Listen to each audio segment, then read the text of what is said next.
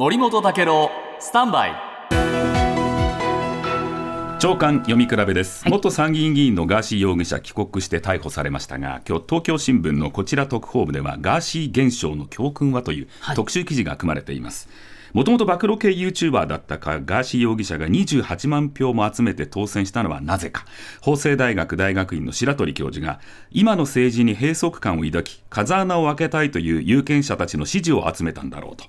ただ支持者の中にも既存の政治に唾を吐くような感覚で投票した人も少なくなかっただろうという分析をしています。もう一人千葉大学の水島教授ですが、既存の政党が衰退し魅力を失っているからだと、こういう指摘をしているんですね。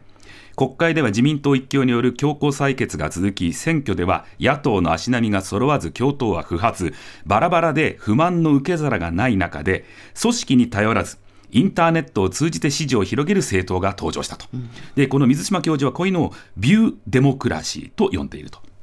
ネットでページビューが重視されるのと同じように、注目を集めてビューを稼ぎ支持者を広げる、その中で人気を得たのがガーシー容疑者で、それが当選につながったという分析ですね。もう一つ大事な点を指摘しているのは、元参議院の事務局の職員で同志社大学の武蔵教授です。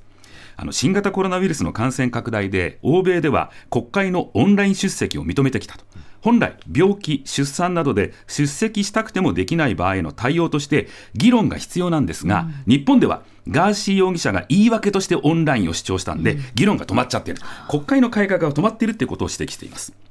その国会では防衛費増額とか入管難民法の問題などが議論されてきましたが、上智大学の水島教授は、そういうことよりもガーシー現象を手厚く扱う報道機関、ネットの話題に既存メディアが振り回されている感もあると、ネットメディアの問題も指摘しています。既存の政治メディアを振り回す、こうしたガーシーという人たちがまた現れるかも、国会有権者変わらねばと東京新聞は書いています。